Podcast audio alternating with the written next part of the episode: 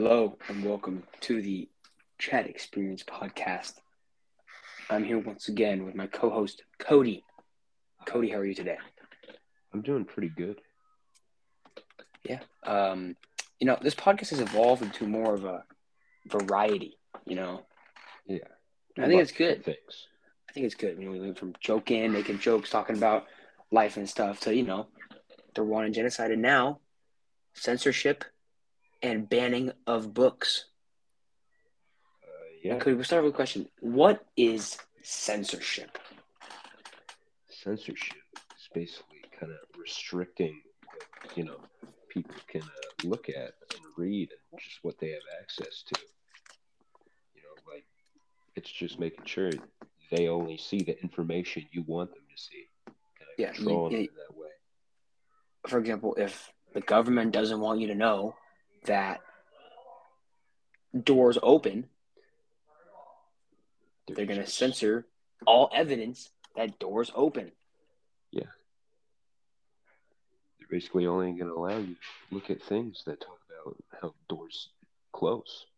They. Right? They're going to eliminate all evidence and only let you see what they want you to see.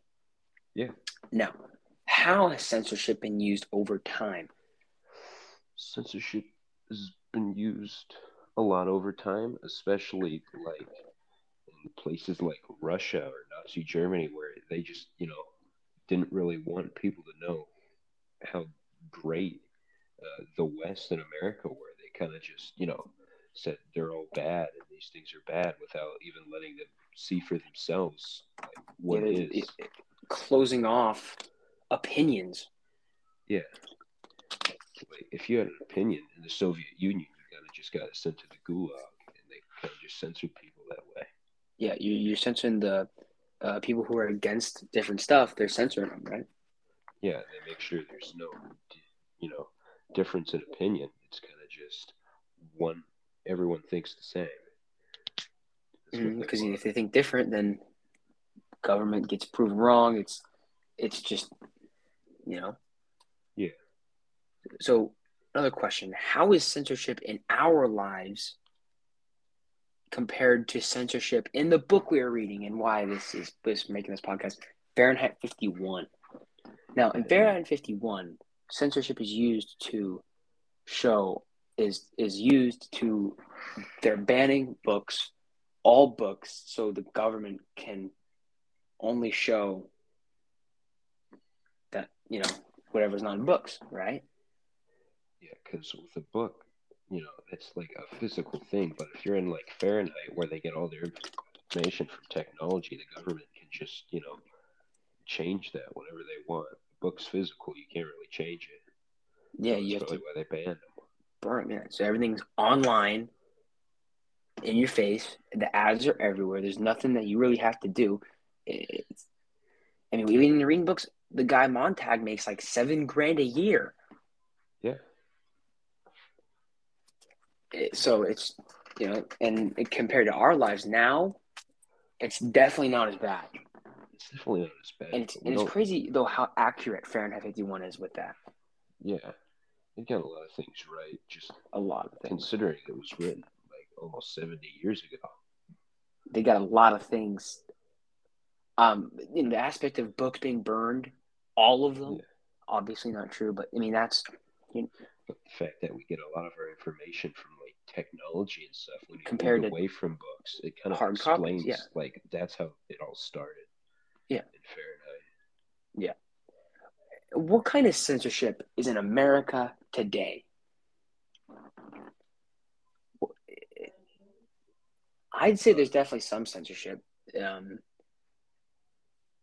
the kind of censorship, maybe the um, you know, the the um, I wouldn't say our school's much of a, a culprit of it, but they ban a lot of different websites that can help us learn. Yeah, it's not so much as uh, in books as it is in Fahrenheit 451. Yeah, but and, and then again, we don't really see much. Uh, again, our, our library is also limited the amount of books we can read Yeah, too. So I mean, it's the kind of censorship it's it's almost in Fahrenheit 51, but it's it's definitely toned down Yeah. It's because you know it's, it's an over exaggeration of Fahrenheit 51 of what censorship is. Yeah. So now we got a couple quotes here to analyze. The first one, um, from Fahrenheit 51. He opened his mouth and it was Clarisse McClellan saying, Didn't firemen prevent fires rather than stoke them up and get them going?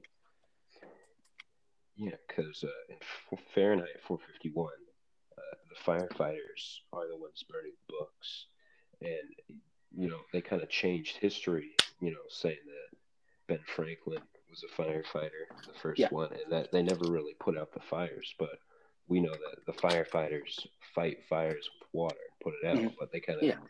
changed that. In, in the censorship portion is that, you know, he doesn't know that You know, that they he doesn't know that, that fires are being he doesn't know the history, the true history of it. Yeah. no And right after does. this, when he questions it, she just walks away. She says, oh, "Bye, Montag." She walks away. Yeah. Which shows, you know, I think he's he's blinded to what the what the information he's only been let on, which is interesting. Yeah. And uh, this final quote, a bit of a longer one. Yeah. No wonder books stopped selling, the critics said, but the public knowing what it wanted, spinning happily, let the comic book survive and the, and the three dimensional sex magazines, of course. There you have it, Montag. It didn't come from the government down. There was no dictum, no declaration, no censorship to start with no. So for this one, it's kind of like it was when the technology was coming up, they started moving away from books and kind of only keeping like the entertainment books, like freaking uh, magazines or comic books, Mhm. and you know, so Stuff that isn't informational Yeah. text, but more enjoyable text. so the government really didn't have to censor at first, but they kind of ended up doing it that way. They could just you know warp people's opinions on things. Through the comic books, through all the stuff. Yeah, because without the physical text, you know, they could just change whatever they wanted. And so it wasn't censorship at first, more of people just moving away from it. But then the government was like, oh, hey, There's stuff in here we don't want you seeing. Let's just ban it all. And if you get caught with it, no, we're going to throw you in jail for reading the history of America, of the world. and then burn down the rest of the evidence. And in conclusion, I think that without without books and without reading, it's the world could go really wrong because we learn all the stuff of how history doesn't repeat itself in history through text and books.